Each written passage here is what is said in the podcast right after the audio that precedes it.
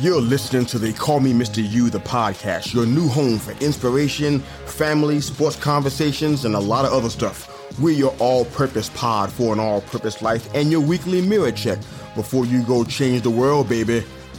Enjoy the show.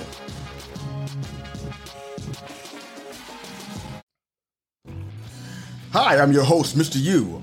Please enjoy this brief perspective specifically for your ears. A few minutes of your time just might change your mind. We're keeping it all the way short from 100 to zero.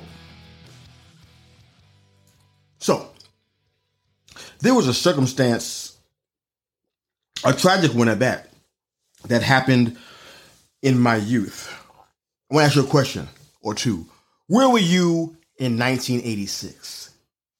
As a matter of fact, where were you in 2003? What stands out in those years for you? Well, for me, both of those were very significant years, and they were both marked with tragedy. Two separate situations, two massive explosions. 14 astronauts lost their lives in 1986 and 2003 total. This episode isn't about two space shuttles exploring space and exploding, taking the lives of 14 astronauts. What I want to discuss is what happens when communication fails. It just happened to be a fitting example that was just on my heart to share.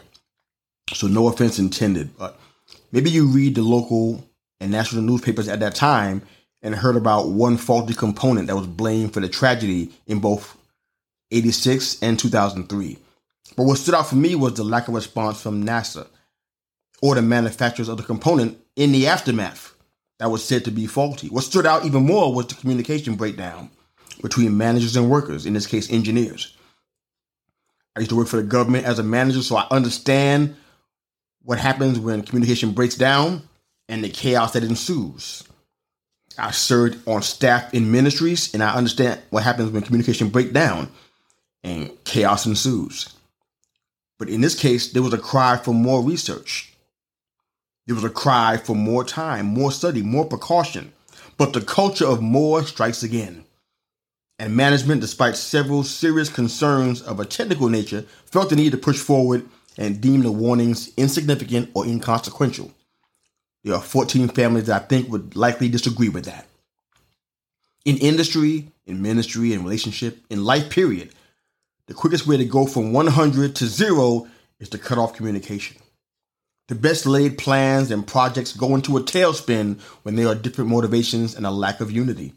It just makes you wonder what happens when what you hope for is destroyed, or the plan you worked so long for for years is reduced to nothing?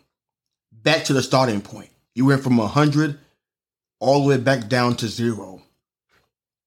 Do you see the value of taking the time to reassess where you went wrong in a situation? What can you adjust? What can you change? Is this a fitting time to assign blame and point fingers? Or do you see the value of the work you've done this far? Can you still see the future ahead? The minute one person's intent overrides the safety, the growth, and the overall good of all, you have the makings of a disaster. That's probably difficult to remember in a moment when it's going on. So we might need to be intentional about keeping this in front of us. But distractions are always, well, distracting. Take an extra second to listen. Take a few minutes to ponder that other idea that's not your idea. Take an hour to meditate on the best course of action. They may say you don't have time. They may say, hurry up. We need to get this done. We have deadlines. They may say, this is urgent. It's an emergency. Act quickly. But there's always enough time to make the right decision. We're keeping it all the way short. Coach out.